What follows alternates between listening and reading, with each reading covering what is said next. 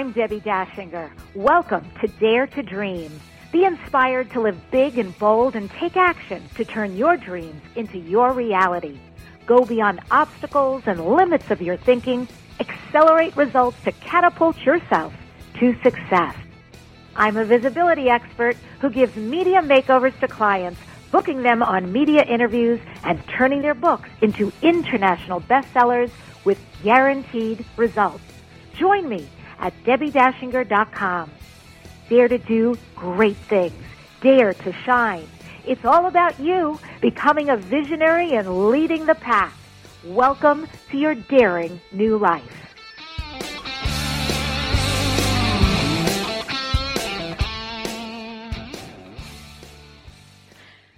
Hi, this is Debbi Dachinger, and welcome again to Dare to Dream. This show has been nominated for two People's Choice Podcast Awards, for a Coalition of Visionary Resources Award currently, as well as for a Webby Award. And we were written up in Whelp magazine as one of the top best 20 podcasts to listen to this year. I'm Debbi Dachinger. What do I do out in the world? Well, I'm a media visibility expert. And I help visionaries like you learn how to write a book that is highly engaging, take it to self publish. And also, I have a fully done for the author guaranteed international best selling book program. And the final leg of the visibility work that I do with folks is I show them how to be interviewed on radio and podcasts and get massive results. I've got a gift for you so you can learn how to start doing these things and become very visible out in the world. Go to debbidachinger.com slash gift. That's D-E-B-B-I-D-A-C-H-I-N-G-E-R dot com slash gift. I'm excited because in a little while I'm going to be bringing my special guest on today, and that is Sister Dr. Jenna, who's going to be providing some wisdom and insight on transformational value of turning within, contemplative and meditative practices. And I want to thank the sponsors of this show, Dr. Dain Heer and Access Consciousness they do energy healing work out into the world. If you would like to take a course or become a facilitator, you can do so by going to one of their websites, and they do this work globally. It's Dr. Dain Heer, H E E R dot com or accessconsciousness.com.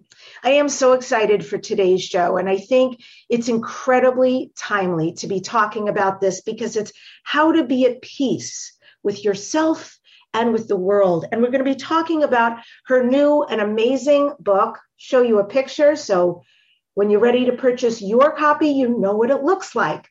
Sister Dr. Jenna is the author of this new book, Meditation Intimate Experiences with the Divine Through Contemplative Practices. She is an acclaimed, trusted spiritual mentor committed to bridging divides in societies and building relationships between global influencers. She has impacted lives worldwide, inspiring change and solutions to current day crises as the founder and director of the Brahma Kumaris Meditation Museum located in Washington, D.C. Sister Dr. Jenna is the host of the popular America Meditating radio show. And we were just reminiscing that probably around 2009, ish, I was a guest on her show. So we feel like this is a beautiful come around full circle to have her here with me and to introduce her to you or reintroduce her to those of you who already know her. She is a member of the Evolutionary Leaders Circle and was selected by Empower a Billion Women 2020 as one of 100 most influential leaders of 2015. Sister Dr. Jenna's voice of influence is particularly in need in the wake of tragedy and increasing violence in our world. And you can find out about her and the work she does at this website. For more, go to americameditating.org. And with that, I bring Sister Jenna to Dare to Dream. It's so great to have you here today. You're amazing. That was a great introduction. You made me seem like I'm special. Thank mm you. uh, but you are. And I love how humble you are. What an amazing life you have led. And I loved yeah. that you included that, some of the behind the scenes that I didn't know about in this book. So let's talk about your new book, Meditation Intimate Experiences with the Divine Through Contemplative Practices. Because sure. you ask and you start the book and you ask us about doing a contemplative practice with this question, which is Do you know you already meditate? So that's whether or not we actually meditate, air quotes. Do you know that we already meditate. So, Sister Jenna, can you explain that? How do we already meditate? Do you mind if I first compliment you on your wonderful color nail polish? Oh, never. this is my new joy. I've learned how to do dipped it's, nails. It's myself. a beautiful joy, everyone. Oh my gosh, it's such a beautiful joy to witness. And I'd like to also answer something that you shared that it's interesting that you said, What a life that I've lived just recently. I was, you know, pandemic offers you some space, and I was emptying out some pictures from the phone. And I came across some of my baby pictures when I was like six, when I was like 13, 18. And then, bam, you know, I'm this amazing spiritual person out there. And it was so interesting, Debbi, I found myself just being so grateful for the journey that I've lived so far. Mm. That it really has been a blessing and it's been rich. I don't think I was supposed to go down this road. Really? Um, yeah, I mean, my background was such that my mother had me when she was 17, but also she was orphaned and coming from a, a very tumultuous existence, at least her beginning years what does she know about raising a child?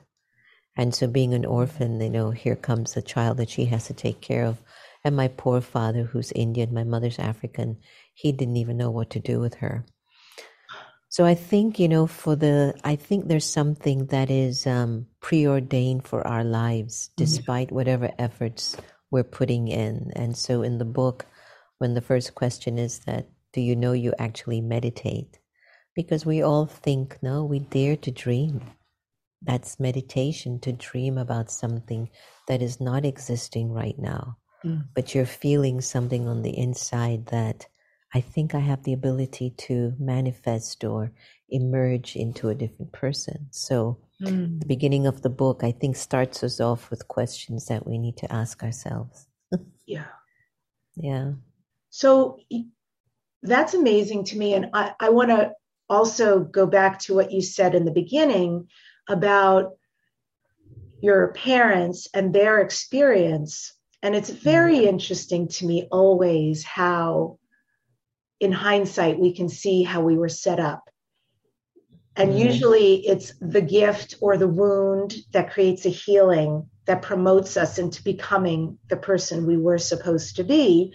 Because, in spite of what you shared, you actually had very spiritual parents.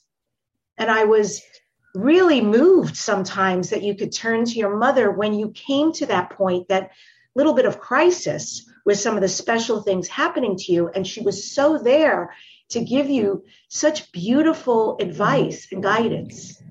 You know, she wasn't always like that. Mm. And um, she was very different than what she is now compared to the work that she did when she entered into our spiritual community called the Brahma Kumaris.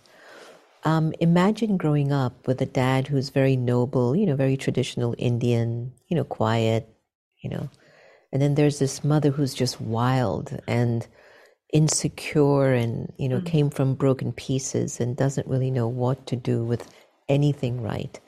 But then she comes into her awakening and ends up experiencing God as light and I witnessed with my own two eyes and my third eye that woman changed in six months. And so I thought that that was going to be temporary. So by that time, Debbie and everyone, I was about 17, 18. So, you know, those are very tender years. And yeah. then when you enter into your 20s and you're kind of going out and doing things, you make mistakes.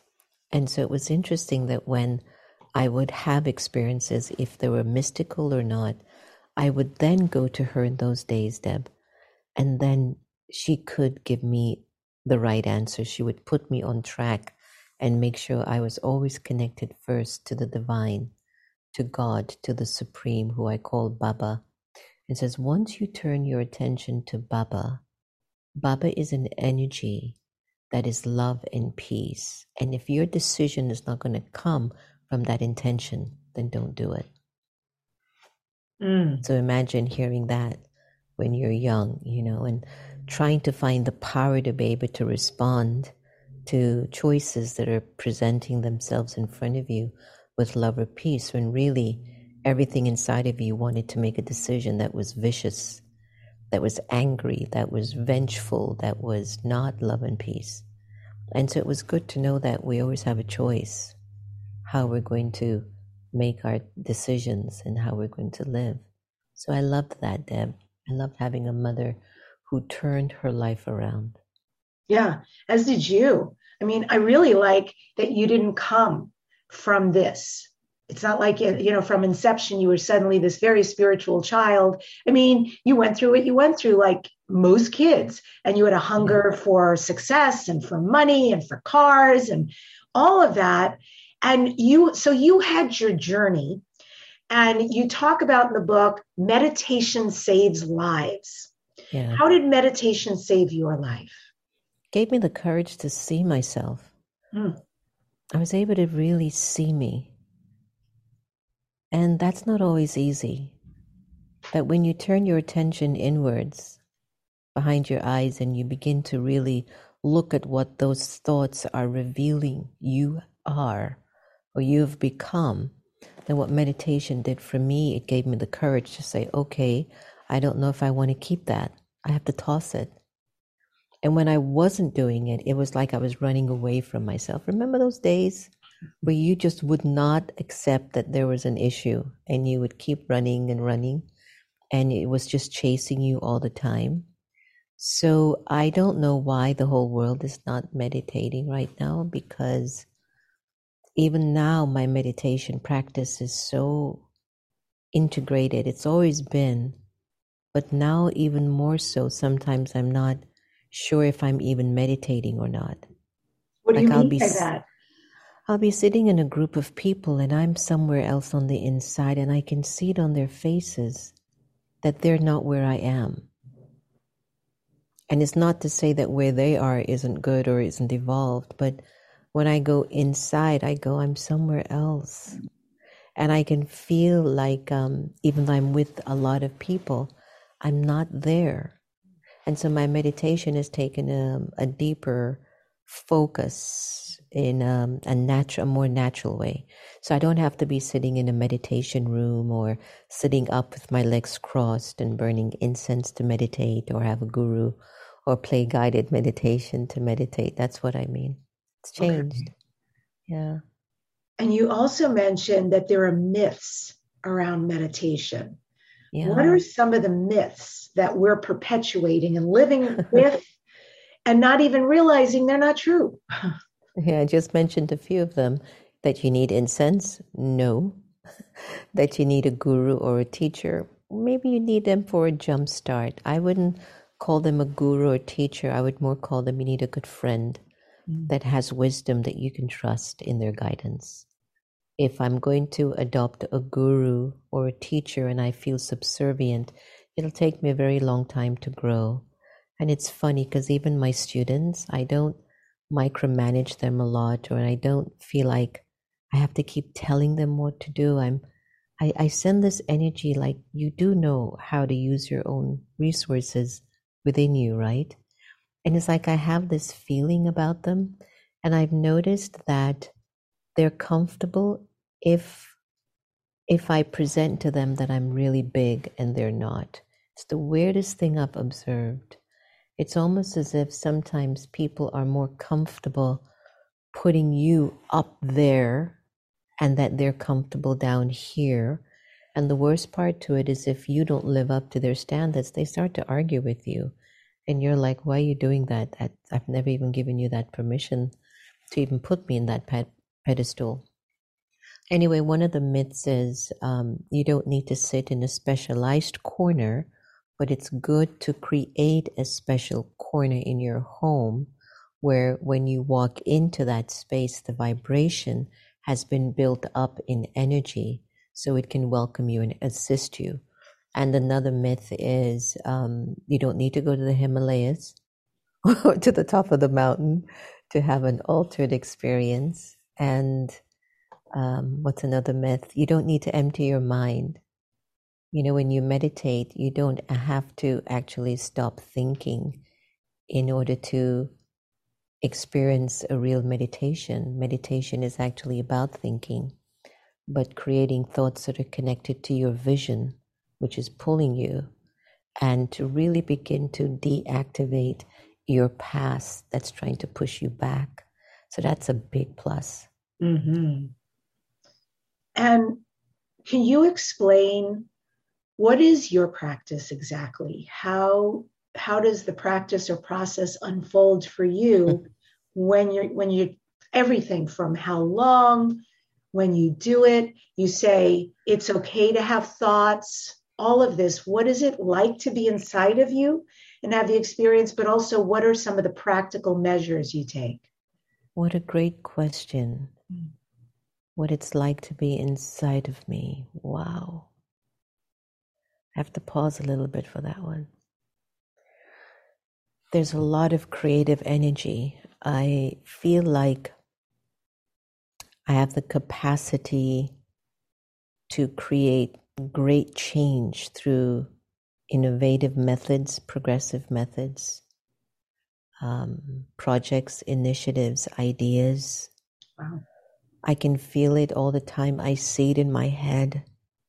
You know, I see large numbers of people sitting in meditation and seeing that through their meditation, the world is changing. Um, inside of me, I see the world destroying itself because of vices. But then I also see there's a very strong community of people who have all of this spiritual strength in them that are rebuilding it up. And I can see myself imagining how the world would be restructured in such a beautiful way where it's more sustainable than it has been, especially in the last hundred years.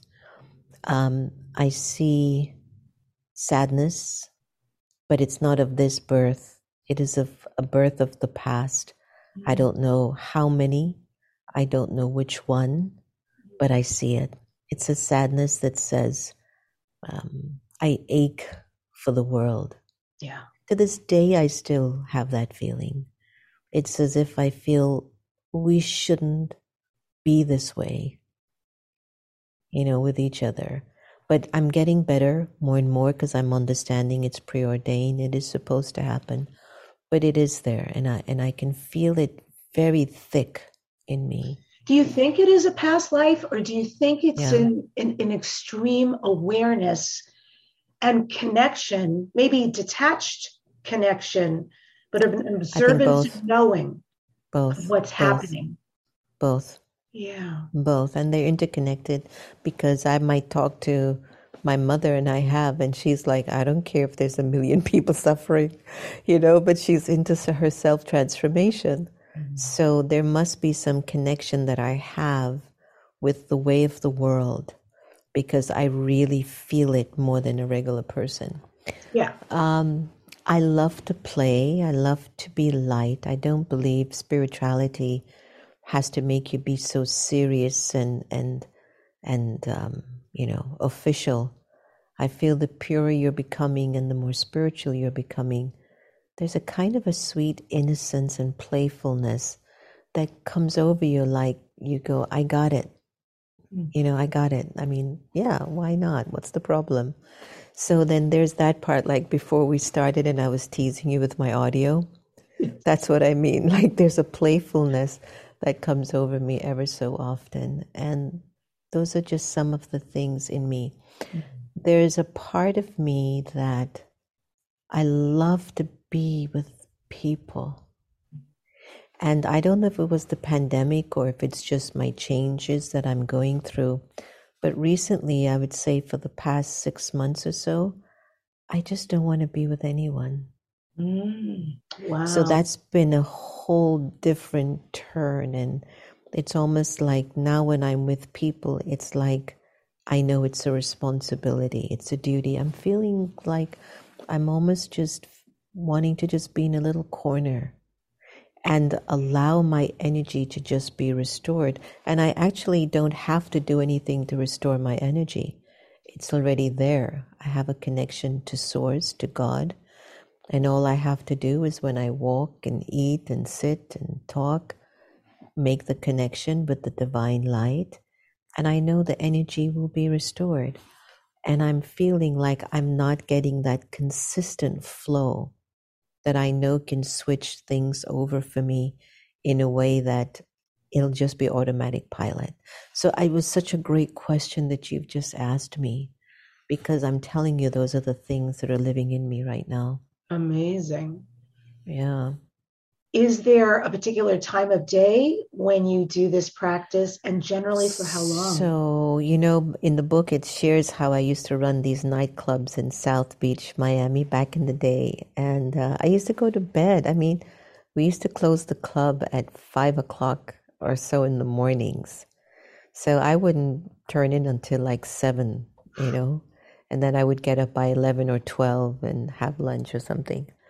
But um, now I actually get up at 3:50 around that time my body moves and I can know it's time to get up 3:50 3:50 and that's not 3:50 in the afternoon folks. it's 3:50 in the morning.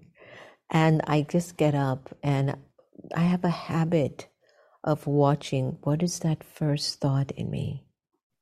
And that's always been a very big thing because the first thought that I can identify when I open my eyes, it is connected to the way I lived the day before or the week before. So let's say if I get up and I feel just messy and groggy, that I know I've not been in a good place either the day before, the week before.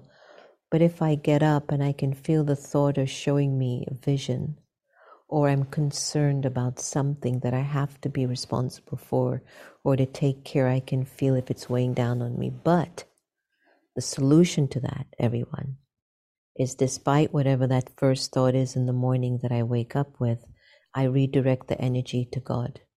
And I'll just go directly, just very quietly, and I'll say, Baba, here's what I'm thinking.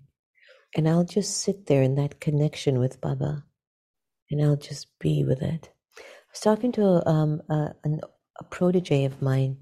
Her husband passed away. Uh, unfortunately, it was a freak accident. He fell off of his bed and just died. And um, we were just talking the other day, and she was saying that I've missed my best friend. It was like I just trusted him and he trusted me, and I could be whatever I wanted to be. And the weirdest thought came over me when she was telling me that. And I was thinking about my brother, my mother, my sister who's around me, some core people that are with me. And I was saying, yeah, I feel that with them. Like, even if I don't talk to them for a few hours of the day, or my mother has dementia now, so she's not saying anything that makes any sense. There's a feeling in you that they're they're mine like they're mine you know? Like they're with me like like we have each other. And there was just something so powerful about that you know? And but so I, you feel that also with baba when you exactly exactly. So that's exactly what i was going to that i realized just from that conversation with her that that's how I feel with Baba's presence and light in my life, that I don't have to be talking or Baba doesn't have to be giving me power all the time. I just know Baba's there for me. You know what I'm saying, Debs? And I just feel that comfort knowing that that energy of God. Because if anything happens to my mother, then I've got Baba. If anything happens to my brother, then Baba was there. My sister, I wouldn't want anything to happen to them because I'm so happy with them in my life.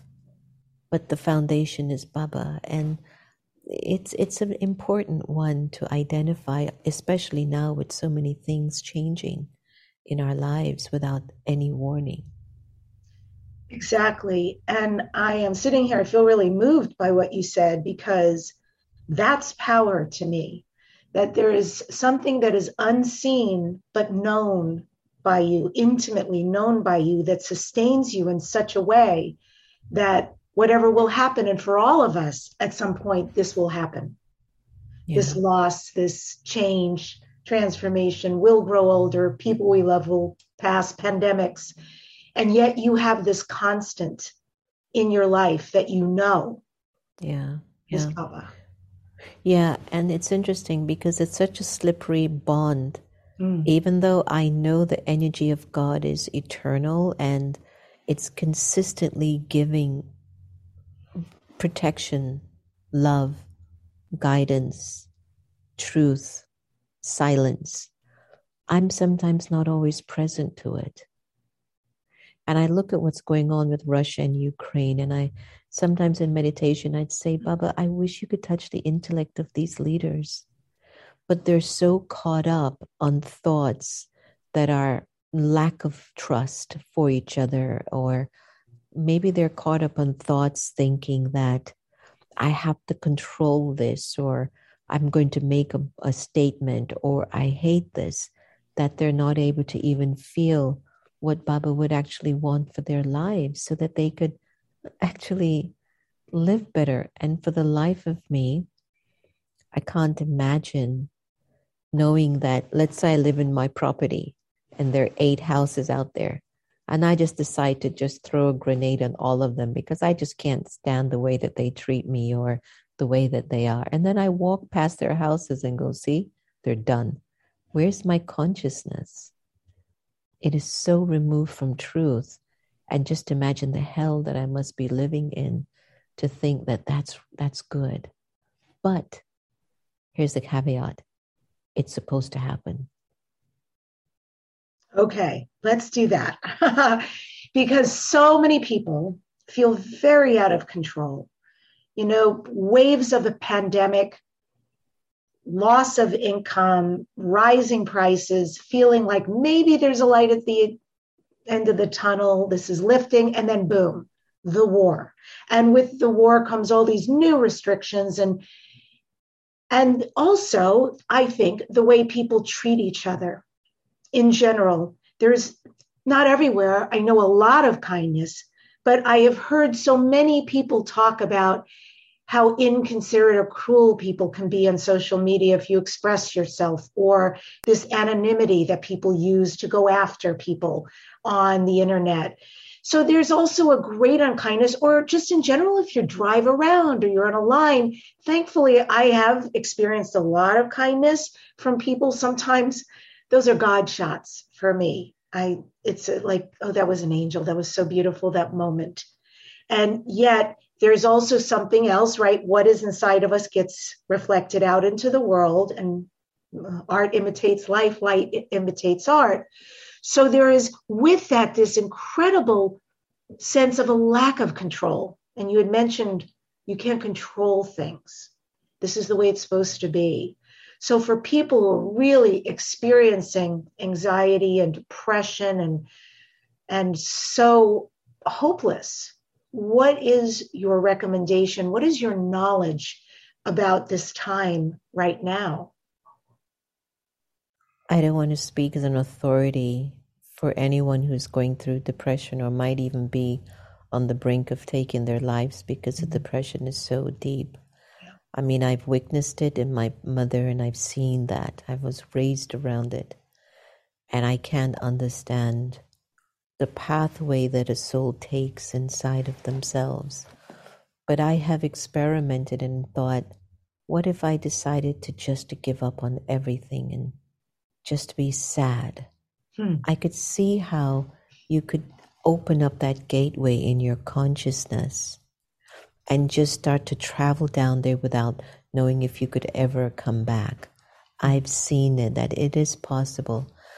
So, in regards to the question, though, I think that this is from my observation looking outside in. and from my spiritual understanding of universal energy and soul energy,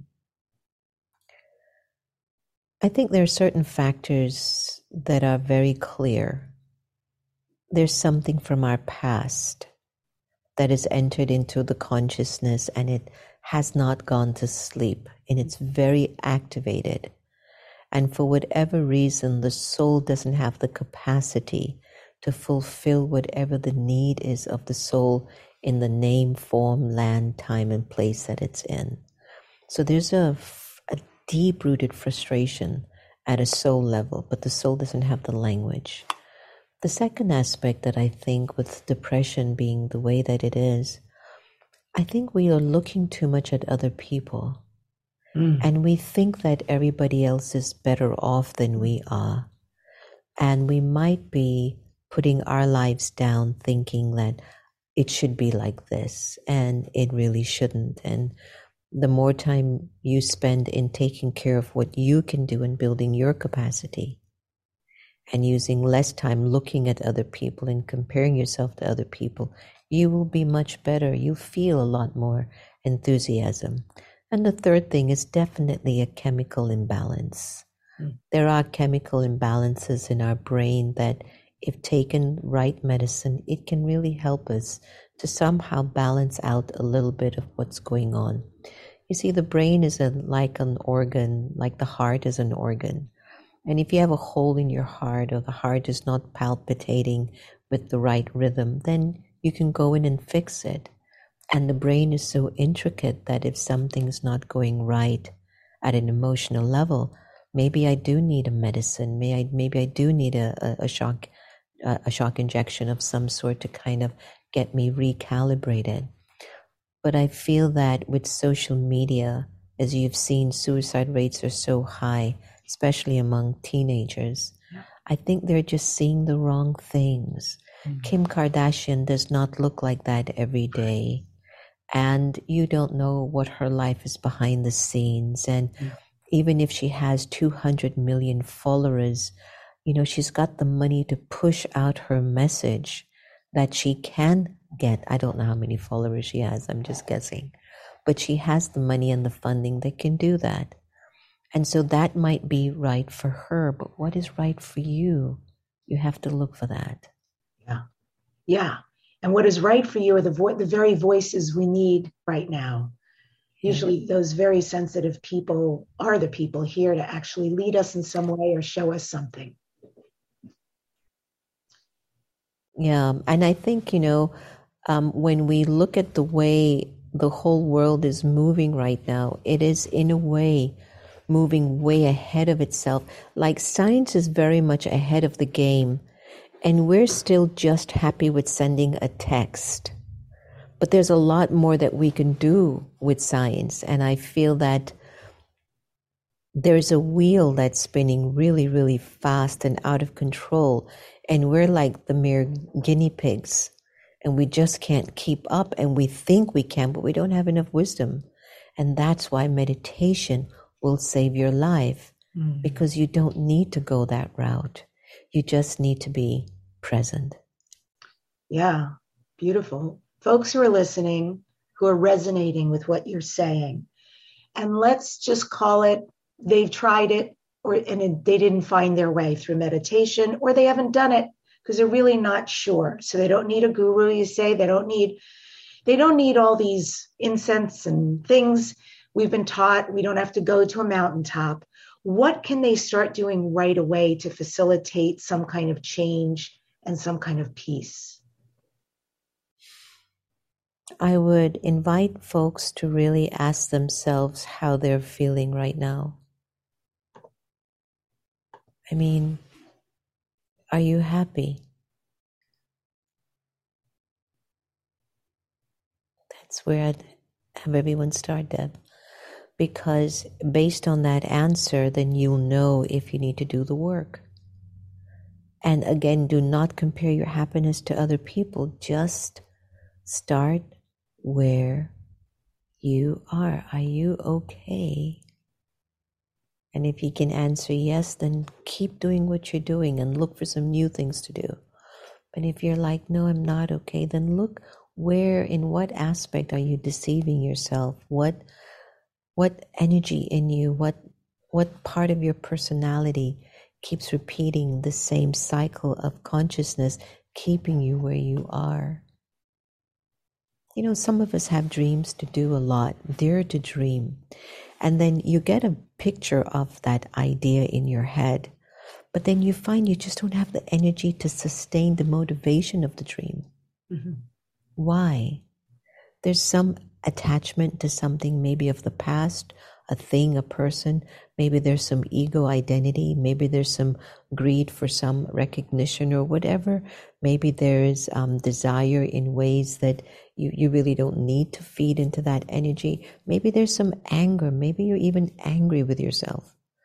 And I use this acronym ALGAE anger, lust, greed, attachment, and ego. Maybe that energy is so much inside of you too, very quietly and it's really stealing so much of the soul's energy that you just don't have the motivation to do it. You want it.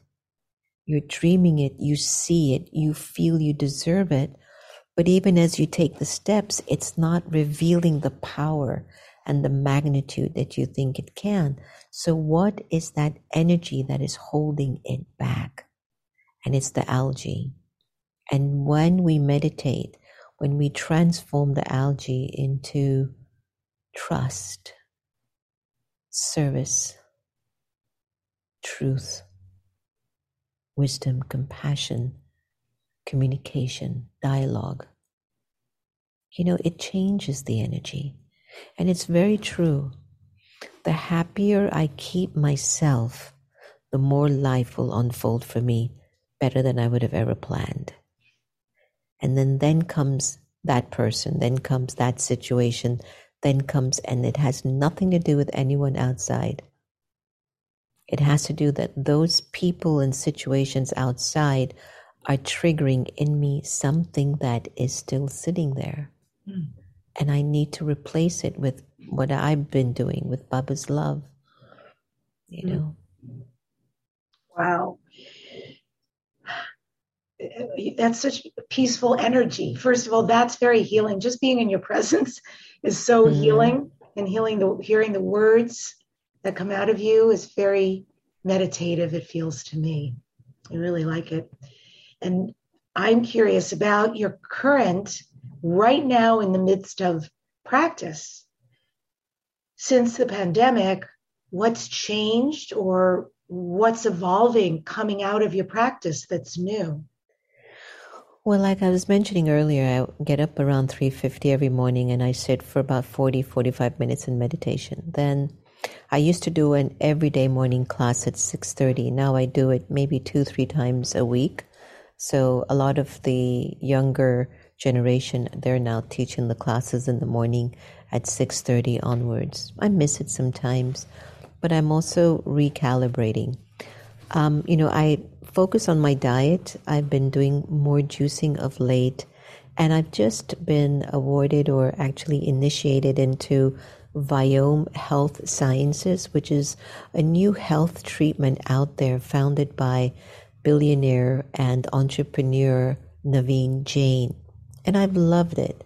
So it's like they take a sample and then they tell me the kinds of food that I'm putting in my system that are actually contributing to my ill health. And so you get these supplements and you get a sachet and you just take that every day and your whole metabolism gets recalibrated. So I was on that for a few months and I could actually feel something was happening. Then I went away to India and broke my routine and then I came back and I have to start back all over again. But I've been finding that being into this Viome and using some supplements and trying to get my health in order has become a very important thing. So, in terms of the spiritual practice, my practice is going to be completely different than somebody who wants to learn how to meditate. Getting up at 3:30 or 3:50 in the morning is because I want to hear God. At that time, there's nothing disturbing me other than what's in here. And then at 6:30 at seven o'clock in the morning, I want to hear again. Tell me what, what's my guidance for the day? What are your directions? What should I focus on? But then here's a good thing that everybody can do they can pause for traffic control. That means every hour on the hour, just stop and go inside and ask, How am I feeling? Or ask, What does love want me to do right now? And that's like your reconnection to Baba, to Source. And when you do that, it starts to really help you to build your spiritual world on the inside. So it doesn't make you, it makes you have more energy by the end of the night than to be tired by the end of the night. You know, if you're not checking in spiritually, then if the soul keeps using these five senses, it's getting tired. But if the soul is pulling power from Baba, it's getting replenished. So it can use the five senses as much as it wants. So that's a law that I've understood very clearly that if I'm connected to Source, if I'm connected to Baba, I'll always have energy. And that energy will always want to produce something good. I definitely would not go to war with that energy. I definitely would not be bombing buildings with that energy. I would not rob, steal, or cheat somebody. If I have so much energy in me, it can only do good. Mm. So that's why we need to do more of that so that we can change the world. And that's a beautiful, um, those two pieces I just want to repeat uh, the traffic control, stop every hour, which is a really nice practice. And the question, what would love do? So powerful because from that, if one is willing to wait for the answer or the wisdom that comes, a lot would be resolved in everyone's life you know, personally, business wise, and globally. Yeah, absolutely. And I was sharing with the students the other day that even as you're processing your life, and I, I was laughing the other day because I have a great group of friends, and they were doing a workshop here at our place. And I was just saying to my family, I said, you know, I'm so tired of hearing every time people are processing their trauma it happened. Let's just get over it and move on. And this was me talking to myself when I was saying that, that, you know, how much more are we going to go to therapy and process what this person did to me? It's almost like an addiction now. I mean, the world's coming to an end. Let us get ourselves filled with power so we can help it to rebuild. That's where I am right now. Mm. You know, so and and I get it. I know we've I've been hurt by people that I've respected tremendously, you know. I've been disappointed by people who were to be a lot more noble than I had expected them to be. Okay, I didn't want them to be that way with me, but they were. And when I was younger, it hurt. But now, as a woman, they were supposed to do it okay, Om Shanti. Let's move on, you know? uh, Om Shanti.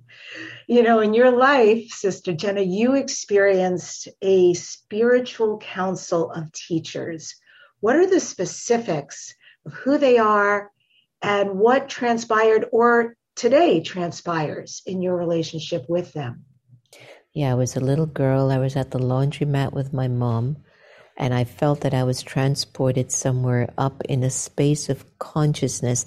There was space in me when I was a little girl because my purity was not polluted by a lot of hurt or loss or disappointment or desires or expectations that weren't fulfilled. And so, being so pure at that age, you could feel that you were being transported like somewhere. And the council, I would say now, were the Brahma Kumaris, were my yogi family who've surrounded me for all these years in sacred trust. It was just these beautiful beings. They were human and they were very virtuous and very pure. And they were just checking in on me. They were like, Where is she? Is she in good company? Is she safe? Is she protected? And that's what I felt like, yeah, I'm okay. That's just how I felt. And then when I came back into my consciousness, I remember tugging at my mother and saying, You know, this is what happened. Did you feel that? And she had no idea of what I was going through. But when I came into the path of my spiritual practice with the Brahma Kumaris, and then I went, Oh, that was the council.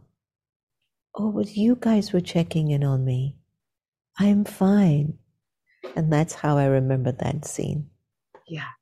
You had such a beautiful other story as you got older and started to experiment. And it really scared you where most of your physical being became, disappeared. Yeah. Yeah. And yeah. totally understand why you were freaked out at the moment, why you were trying to regenerate yourself. At the same time, I'm reading this and I felt a little jealous. Like, what an amazing experience to have. It's so funny because when there are a lot of people in the world that are having very deep spiritual, mystical experiences, but they don't have the backup of spiritual wisdom to sustain or understand what they're going through. And at that time, I was about 19. I remember about 19. And I didn't have the understanding of spiritual wisdom that I do now. So when I actually feel that, I'm like, oh my God, that feels great. When, but at 19, I was like, oh, I can't feel my body. I can't feel, oh my God, something is happening. And I somehow found the strength to go to the bathroom. And I looked into the mirror and I couldn't see my face. It was like, I could only see my eyes, and I just had to get to the phone to call my mother and go, Oh my goodness, I've done something and I can't come back. And that's where she said, It's okay, it's okay, calm down. Your soul, the soul is immortal and eternal, and it's imperishable and it's a light. So you were moving into the experience and the consciousness of your soul. But your body is there, and the body stays there but your consciousness is changing. And then little by little, I kind of grabbed myself together and came back into my skin and decided to never do that again. that was okay, one and done. you know, what a, an amazing feedback from your mother. And clearly, once she got into her spiritual practice and healed so much, I mean, she was a tremendous font of wisdom. And I, I can't help but think or be curious. My mother has Alzheimer's. She's in a facility, so I relate to you. Do you wonder or know if, even despite the fact that your mother for today has dementia, that she still engages in this somehow deep spiritual connection that she had. Absolutely. Absolutely. Yeah. I think she's even there more now than even before mm. because she doesn't have any distractions. I've seen the most beautiful scenes. Like sometimes she'll stay with me in my room and she it's a twin bed so she's on one bed and I'm on the other.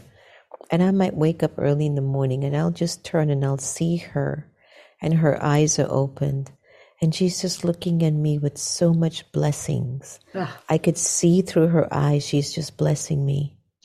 And I would just pause and I would look at her and I would say, I see you're sending me your blessings. And she'll smile and she'll go like this. Yeah. Oh. what a gift. Yeah. Yeah.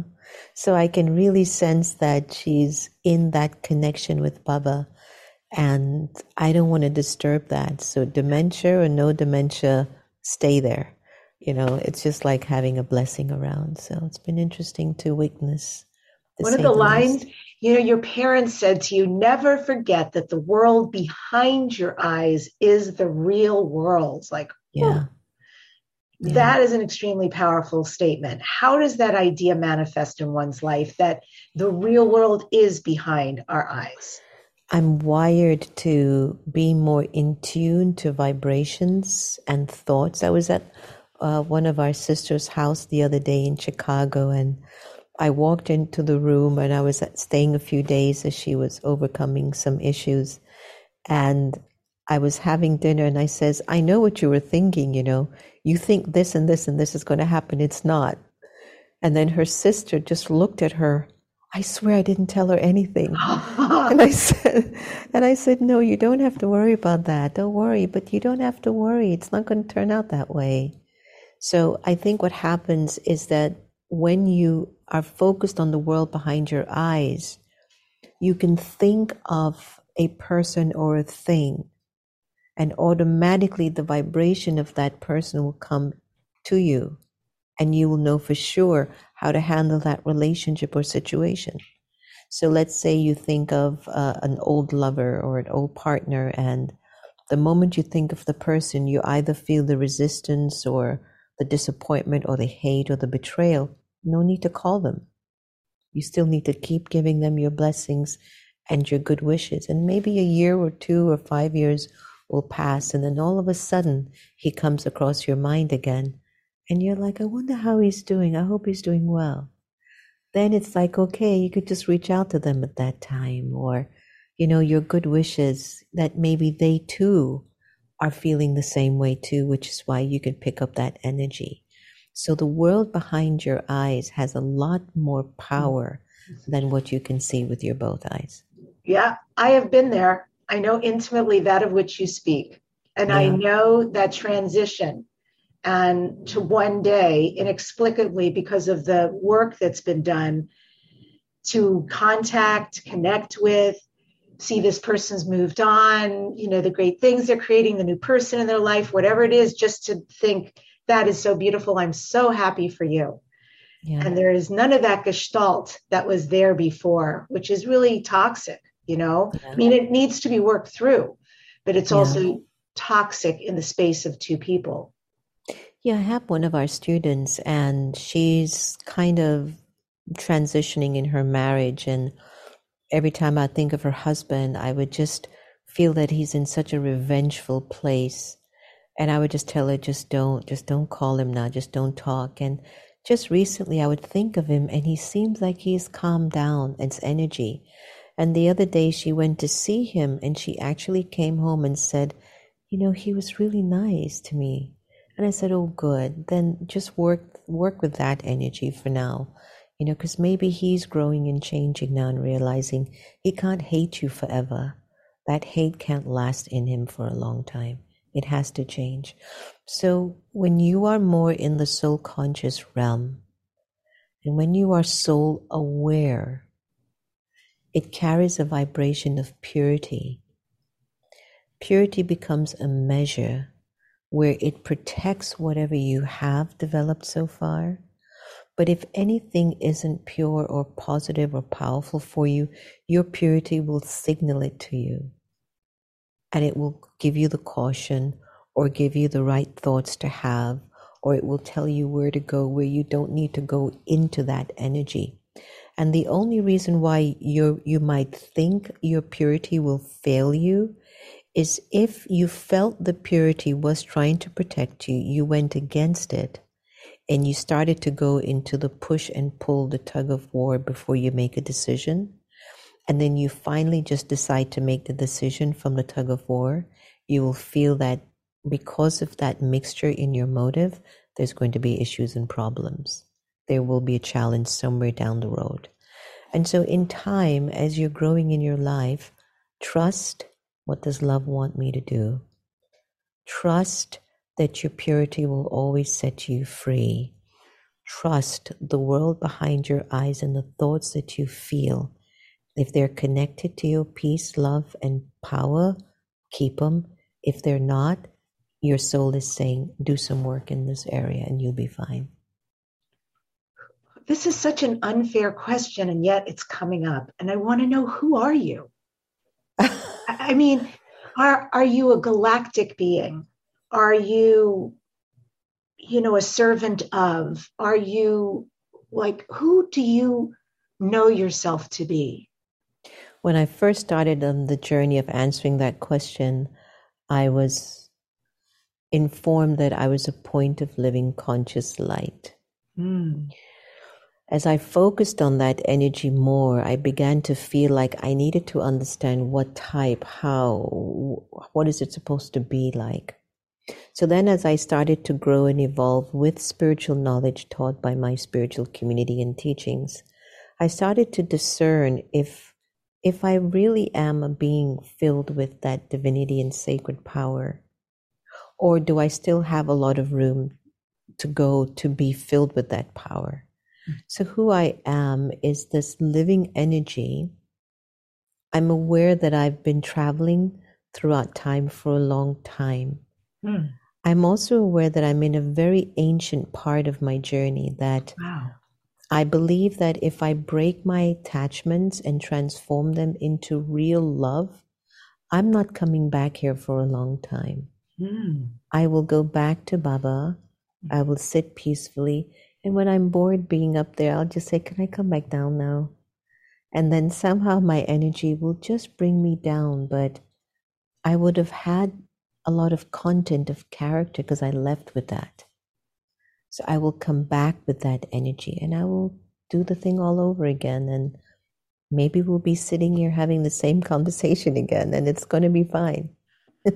and who's there for you when you are as prominent and visible out into my the world? Friends. Yeah, tell me. Friends, my friends, my friends, my friends, and my family.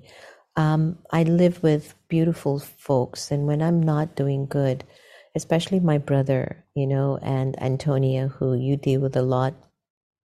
And then I have some of my peers who are my age in spiritual journeys. But if I'm really feeling off or I'm being tested, I am humble enough to say, guys, I'm not doing so well. Could you just look out for me? And they will in a heartbeat. So they'll just make sure, okay, make sure she's okay. Don't bother her today. Just give her some space. So I'm not going to be one of those people who I'm aware of my power and I'm aware of my position, but I don't need you to be aware of it. I don't need you to know who I am, what I'm capable of doing. It's of no interest. Yes, I would love us to work together. Yes, I want us to change, make the world a better place. Mm. But that's mine. I've done work. This is my property. I own that. And that's important to me. And so if there are days when I'm off and I just don't feel good, I just thank the drama of life for sending me the folks that it has. Mm, yeah. So important. Uh, yeah. Yeah, to have that level of support on this journey and that it's okay to fall to pieces now and then and they've got you. Yeah. Yeah, it's important for me. And I might not be the kind of orthodox spiritual folk that people are accustomed to, where you have to uphold an image of power and perfection to try to convince people you're the chosen one. And I'm not quite sure why I don't believe in that. I believe that it's important. If people are really sensible, Debs, they should know by now a person does not get to perfection without going through some really messed up processes. Mm. You know, and and and without falling down and getting up and and being human and then you know reviving themselves from that human conditioning and moving into the sacred and i feel that for me my students and community they should know that that's a part of the journey. But I've seen their naivety though. They want, I've seen people, they need a guru or a god to determine if they're going to believe in the energy that you are, and they don't put in the effort. I've seen it over and over again. And so, um, this is like 20 something years ago, but I remember just thinking about Jesus and Buddha and Abraham and all of them. And I said, I was talking to Baba and I said, Baba, Jesus only had 12 disciples. And look, I mean, 2,000 years later, over a billion people are finding sustenance from his message. Mm. There is no Facebook, there is no smartphone, There was no LinkedIn, you know, or Twitter. But the energy of the intent of his love has continued for 2,000 years. So I don't feel that we have to buy into all of that. Yes, I want to see my capacity grow. Yes, I want to see what wonderful things can come out of this being. As long as it's of service to the world, I'm okay. I'm okay. You have a word in your book, and I don't know if I'm going to say it right. It's either Siva or Seva. Seva. Seva. Yeah, keep doing seva, which is selfless service. Keep giving. Don't wait to give after somebody has given to you, but you give before you take. Mm-hmm. So when you're doing seva, you're just, I'm here to serve, I'm here to give. Because I have a connection to the one who's the ocean of love, no? So let's just keep giving. Just keep giving. This is Dare to Dream, Sister Jenna. What are you next, Dare to Dream? What are your future dreams or goals? I would like to produce more television series, documentary films where the message of our connection to God is a very natural one. It doesn't have too much of a religious undertow, it just has a natural life process. So um, I'm really curious about working and collaborating with film projects right now and doing things more in the media. I'm get excited. I want to write songs and I don't know if I can sing it, but I want to write. I want to play an instrument more and. Develop more languages because I love languages. I love speaking them. And um, I want to just expand my vortex of friends. And I want to see my family, that's my immediate family around me, so powerful that I never have to worry about them. I literally want, and I'll know when they've reached that point. I'll see it in their eyes and I can feel it in their energy that I won't have to worry about them, that they've got God fully in them and they will sustain themselves. And those are some of the things that I sit within me currently that I'd like to see happening around me. Based on one of your dreams, learning instruments and writing songs, I am a singer. I'm with a band called Lions of Lyra, and we do extremely healing music to shift people. It is purely for positivity and inspiration. We use meditation, we use sound bath, but it's very unique, uh, the energy that we bring to the music. And I just want to put it out there. I know you have many people at your disposal, but if you don't sing the songs and you would like someone to, please think of me because that sounds like you would write something just amazing and totally connected. Yeah, I'll send you one that I did. Uh, I was in an interview in India last month, and one of the presenters said, you can feel it in the vibe of the person. And in the conversation, I was saying, oh, yeah, I can feel it in the eyes of the person. Or when I look into God's eyes, is not a human eye, but when I can look into the eye of a person who's in remembrance of God, I can feel that. So I wrote that song mm-hmm. yes, at 4:30 in the morning. Well, yes, please send it. I would be thrilled, like really yes. thrilled to check it out. Yeah. So it's been wonderful that. being with you. Thank you so much. It has been too long a time coming. It is my honor to get to know you in this way. I recommend everybody to get this book. It's a beautiful book. and I actually knew there's contributing 37 contributing authors in here many of whom I know personally, and many names you will know, and they tell their stories of illumination. So, well worth it. And again, if you would like to find Sister Jenna and connect with her classes or learn more about what's possible through what she does, it's americameditating.org.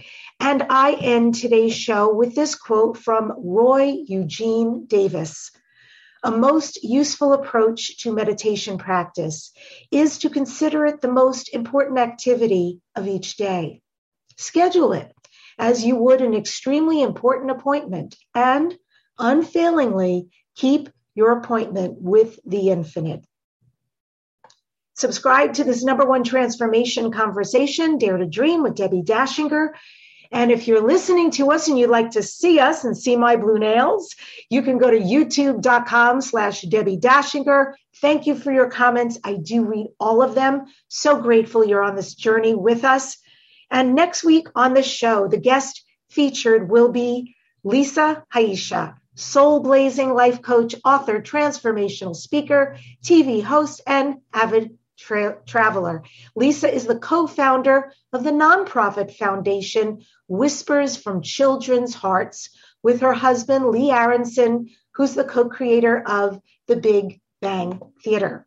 Thank you so much for joining us. And remember to ask yourself when you take your break every hour or when you wake up to meditate or any time, what would love do? And then do and be that.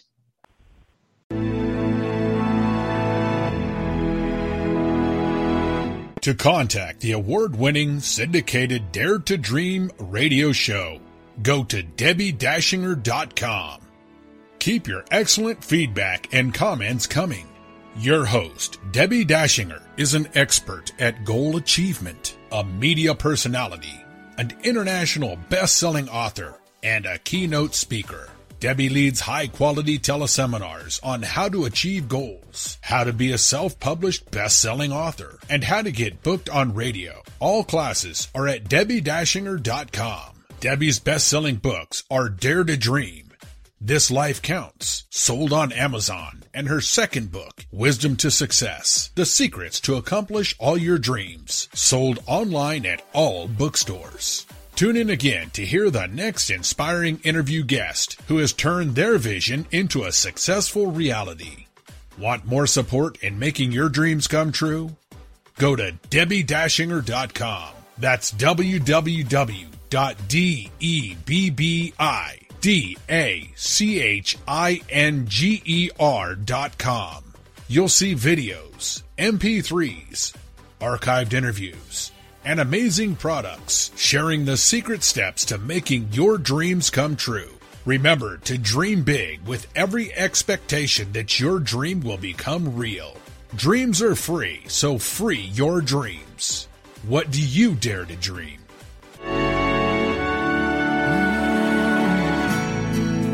I'm standing now, waiting for my time to be all that I can be. it's so easy to forget.